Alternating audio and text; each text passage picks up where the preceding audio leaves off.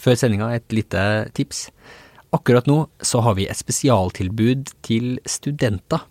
Er du student, så kan du få 50% rabatt på morgenbladet om du går inn på morgenbladet.no. 50% rabatt altså for alle studenter. Nå til sendingen. Posthumanisme, sies det, ærbødig over rødvinsglass rundt om i hele landet. Ja, posthumanisme, svarer du og nikker alvorlig. Men vet noen hva posthumanisme egentlig for noe? Og vår korrekturleser som rir rundt i lokalet her på sin kjepphest tar nok en gang turen innom studio, denne gangen for å forsvare seg. Dette samt en tur under isen i Maridalen i den neste halvtimen. Men aller først, Kristen Bob. Jeg heter Askild Matre Åsare, og dette Morgenbladets podcast. Det få kulturelle produkter som har blitt så overveldende avvist av skaperens gamle fans som Bob Dylans kristne periode. Gudfaren 3, ja, ikke helt. Jar Jar Binks, kanskje. Men det likevel noe helt spesielt med det som skjedde med Bob på tampen av 1970-tallet. Det var som den utgrunnelige sfinksen og gåtemakeren plutselig tok av seg maska og viste seg å være lite annet enn en naiv vekkelsespredikant. Den kristne musikken hans så forhatt at den lenge har stått i fare for å retroaktivt egentlig ødelegge alt som kom før den for mange. Men noen få har turt å forsvare Kristen Bob gjennom årene, og nå endelig ser det ut som om de har fått rett.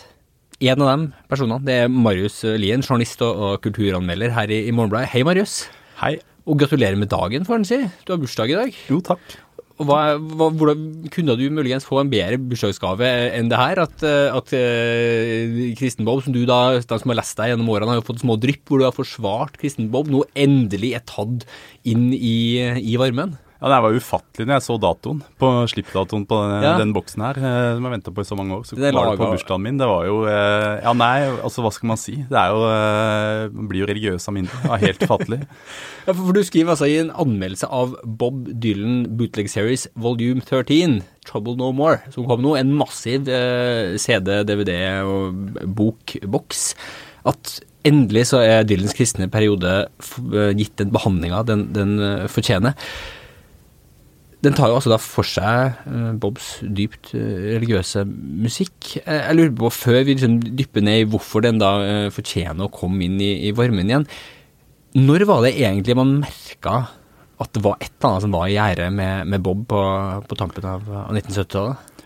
Det var også på den tiden her av året, november, så holdt han jo konserter som han alltid har gjort til enhver tid. Så begynte han å endre litt på teksten på den gamle hitten Tangled Up in Blue, eller gammel på den tiden var han 3-4 år gammel. Opprinnelig så var det en linje i teksten på Tangled Up in Blue som lød Then she opened up a book of poems and handed it to me, written by an Italian poet from the 13th century. Plutselig da, så begynte han i stedet å synge She opened up the Bible, started quoting it to me, The Gospel according to Matthew, verse 3, chapter 33. Så her begynner man allerede å merke at det et eller annet som murrer, det et eller annet som gjeving. Ja, det var ikke så veldig mange konserter, men det var et knippe konserter da, fra november og liksom ut året 1978, så sang den det der. Og det var liksom, jeg vet ikke hvor mange som fikk det med seg, antageligvis kanskje noen få, for det gikk jo an å få med seg hva han sang, antageligvis. Men fra Bobs perspektiv selv, altså han jo kulturelt sett jøde, hvordan endte han opp med å bli kristen? Hva var det som var vekkelsen til Bob selv? Det ikke godt å si, og det jo alltid mange sammensatte grunner. Han har jo på flere tidligere album vist at han svært åpen for religiøse spekulasjoner også innen den kristne tradisjonen, for eksempel på John Wesley Harding er kanskje det mest kjente eksempelet, full av bibelske referanser. Så på midten av 70-tallet så gikk han gjennom et alvorlig samlivsbrudd. Førte til, altså alvorlig. Han ble skilt, hadde flere barn med kona, og så havna han da ut på en ranglende turné som varte et par år, og levde et utsvevende rock'n'roll-liv. Og så var det da på et tidspunkt i november i 1978 noen som kastet et kors opp på scenen. Og det jo da liksom blitt selve veien til Damaskus-opplevelsen. Det var liksom da han så lyset da, Bob plukket opp korset, og litt etterpå så begynte han da å gjøre den lille endringen i Tangled Up in Blue. Og så et halvt år etter det igjen så kom da Slow Train Coming, som da den første virkelig gjennomgående kristne plata, som i motsetning til John Wesley Harding, som jeg nevnte, ikke inneholder spekulasjoner av den typen. Det helt åpenbart at her det en person som blitt frelst. Han har snudd 100% helt om. 100% ombord. Ja. Men hvilken type kristendom det egentlig? Det jo Vineyard Fellowship da. Det jo en evangelisk, erkekonservativ form for kristendom.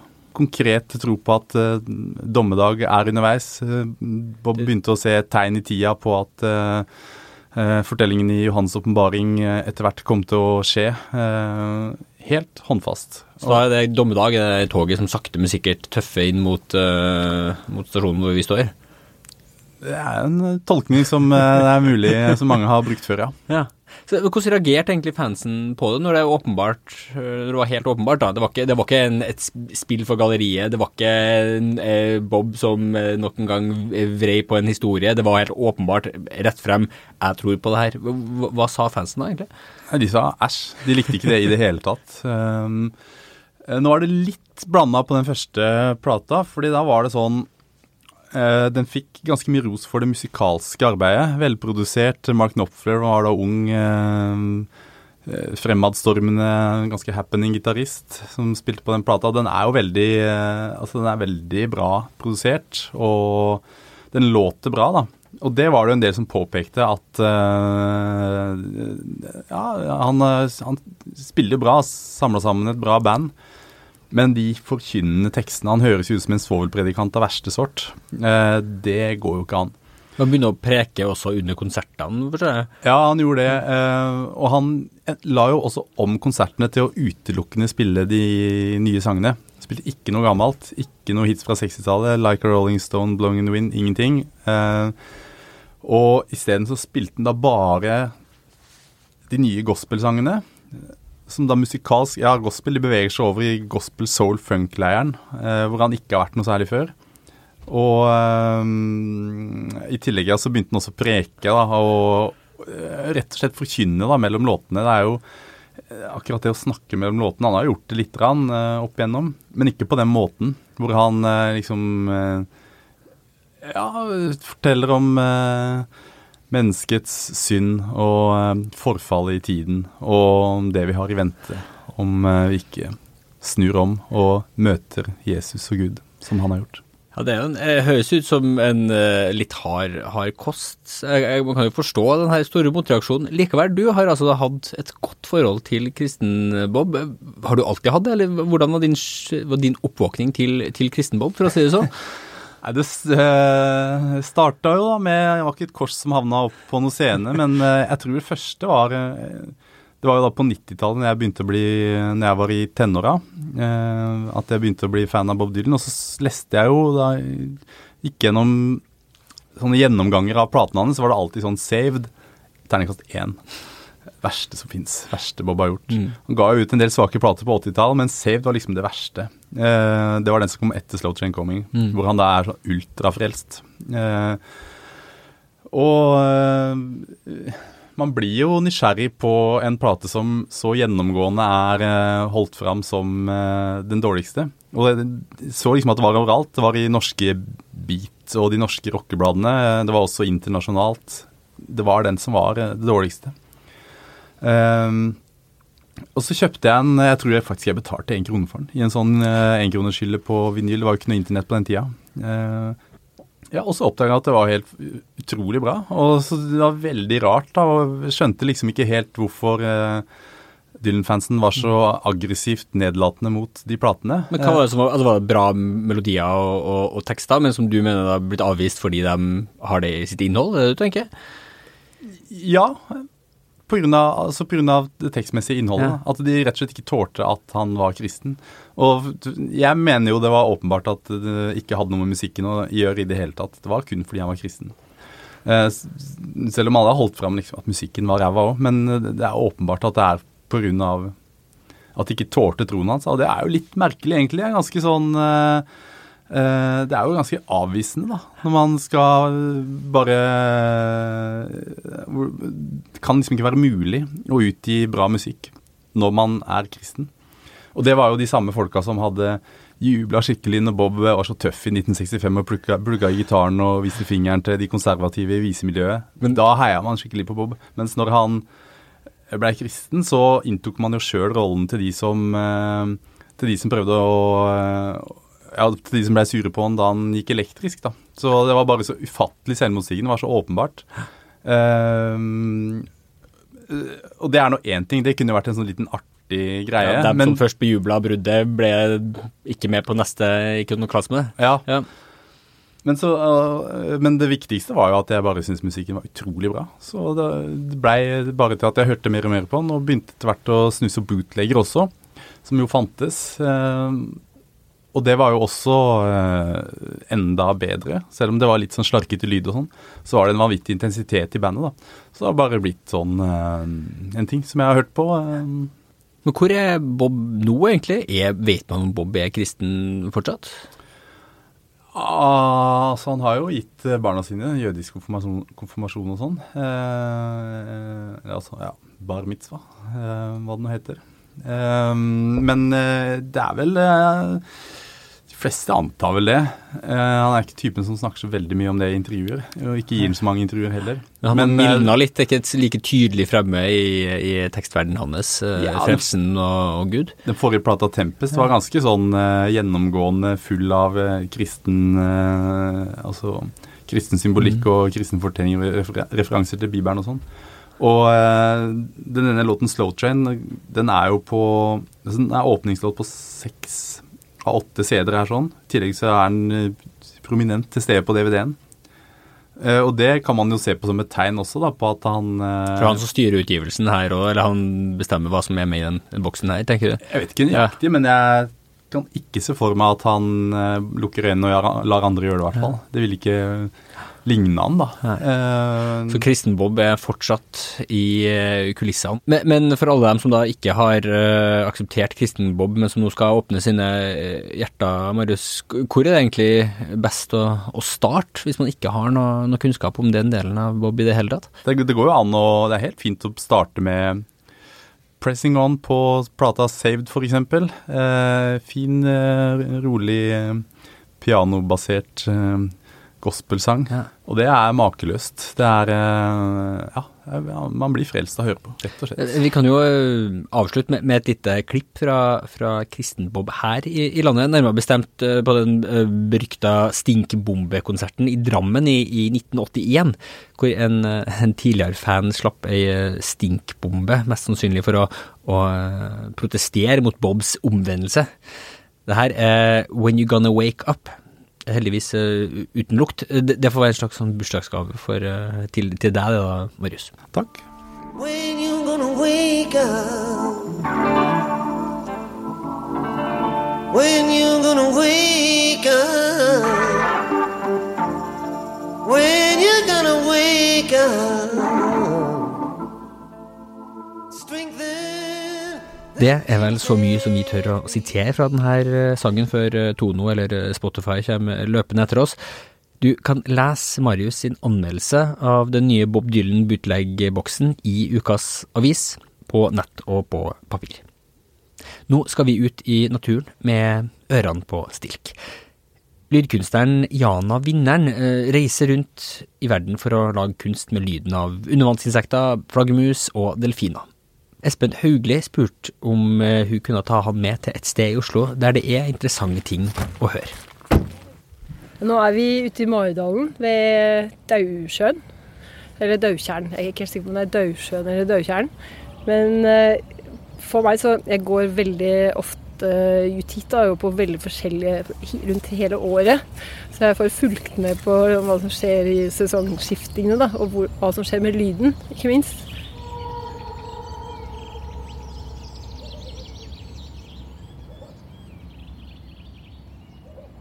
Og her har vi liksom en distanse fra bylydene. Det kommer et tog forbi sånn jevnlig, men ganske langt borte, så at du har den mulighet til å høre de nære lydene og de små insektene og øynstikkerne som flyr forbi for eksempel, ikke sant? Og altså helt små mygg, ikke sant? Man hører dem. Og i forskjellige årstider så er det jo også forskjellige fugler og forskjellige fuglelyder. Nå er vi akkurat i overgangen oktober-november. Hva er det vi kan høre hvis vi er stille akkurat på denne tiden?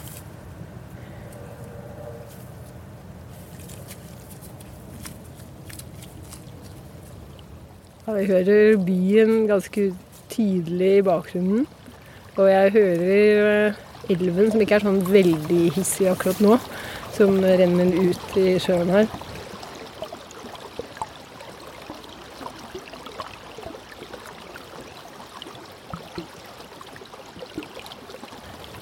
Ikke så mye fuglelyder på denne tiden av året.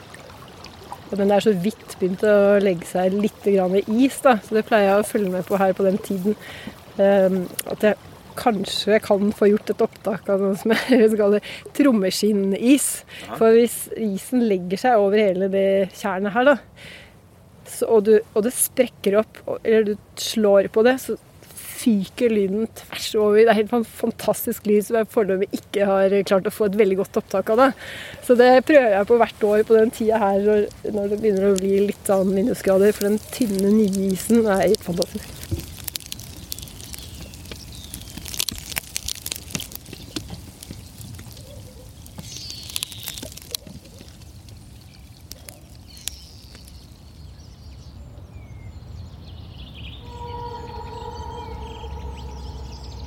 Opptakene der, de var gjort av Espen Haugli og av vinneren selv. Du kan lese Espen sitt intervju med hun i ukas avis på nett og på papir, altså. Vinneren er akkurat nå aktuell med en utstilling Versus 2, sammen med Joron Sitje på Traf og Kunsthall i Asker. Og med verket Spring Bloom in the Marginal Ice Zone, som kan høres hver søndag klokka 11-15 på Salt på Akershusstranda i Oslo.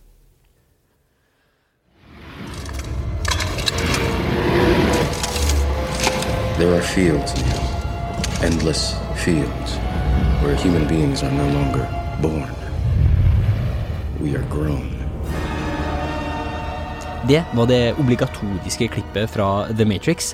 Det betyr selvsagt at vi skal diskutere posthumanisme. Ordet har vært et av de mest populære akademiske og popvitenskapelige motebegrepene de siste par årene. Mange har kanskje en slags sånn vag fornemmelse av hva det betyr. Noe om at mennesket taper sin plass og dyttes til side av roboter, eller til og med suges inn i maskinene vi omgir oss med. Men begrepet posthumanisme er vel så spennende uten de skumle, menneskeknusende maskinene. Det mener forfatter og professor i kvalitativ metode på Universitetet i Oslo, Jan Grue.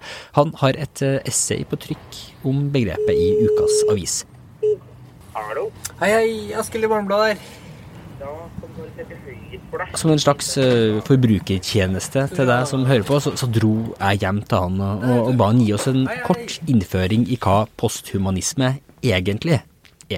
Ja, altså det handler jo om roboter også. Man blir liksom aldri kvitt robotene, men jeg tenker at det er mye mer enn det, og kanskje mer spennende også i det hverdagslige.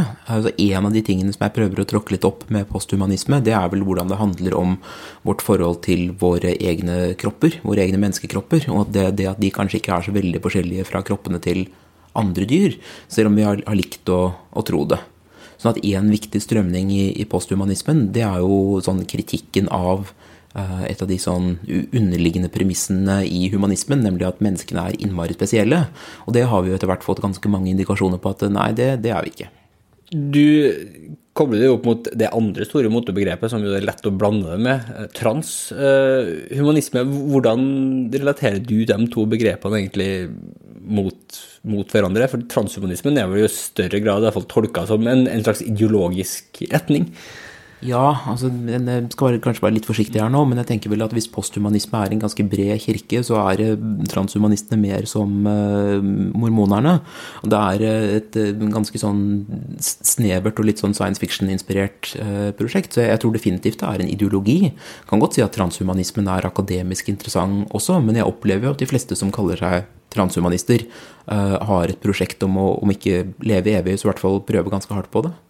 Ja, for det er jo da ideen om at mennesket som vi kjenner i dag ved hjelp av sin oppfinnsomhet og sin teknologi skal gli hinsides og bli noe annet, noe som ikke er begrenset av de vanlige rammene vi har. Ja, noe som er raskere og sterkere og mindre utsatt for aldring. Og det er jo på en måte en fin ambisjon, men og dette har jeg jo skrevet om før, at den ambisjonen er nok for de få, at de fleste av oss er jo fanget i det menneskelige, så at det er kanskje mer interessant å myke opp noen av de sånn harde grensene for hva vi har trodd er menneskelig, og innse at vi er sårbare dyr på jorden, da, for å si det litt sånn sentimentalt.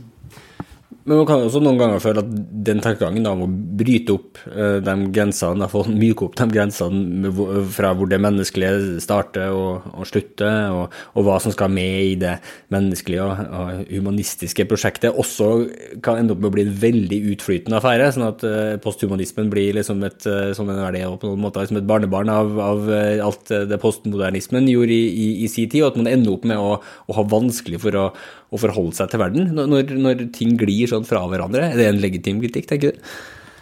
Ja, men på den annen side så tenker jeg at det også er forferdelig mye spennende i posthumanismen på det sånn teoretiske overordnede nivået, at jeg tenker at dette her er på mange måter det nye store innenfor teoriutvikling i humaniora etter at poststrukturalismen brant ut, så at utfordringen blir nettopp det å tenke hva er det det betyr i praksis, og da blir jo en del som, holdt jeg på å si, forskere som meg, som har en del konkrete spesialfelt knyttet til for eksempel da dyr, funksjonshemming, kan jo bli ganske inspirert av dette, fordi det er en måte å drive det litt inn i mainstreamen på, ikke sant? Her har vi en del sånn problemstillinger knyttet til det med å bli ekskludert fra det menneskelige, som folk på funksjonshemmingsfeltet har ropt om i 50 år uten egentlig å bli hørt. Så om posthumanismen er nyttig til noe, så er den vel da en måte å åpne disse problemstillingene og vise at de er ikke spesialisert i det hele tatt. De berører det essensielle ved å være menneske, og da tenker jeg at ok, da gjør teorien jobben sin. Jan Grue, tusen takk for det som er en slags lyttertjeneste. Vi får se om det andre begrepet du må hjelpe oss å forstå i tida fremover. Jo, men det er godt for folkeopplysningen og posthumanismen. Du kan lese Jan Grue sitt essay i avisa, både på nett og på papir, om du da altså ikke hadde fått med deg det alt.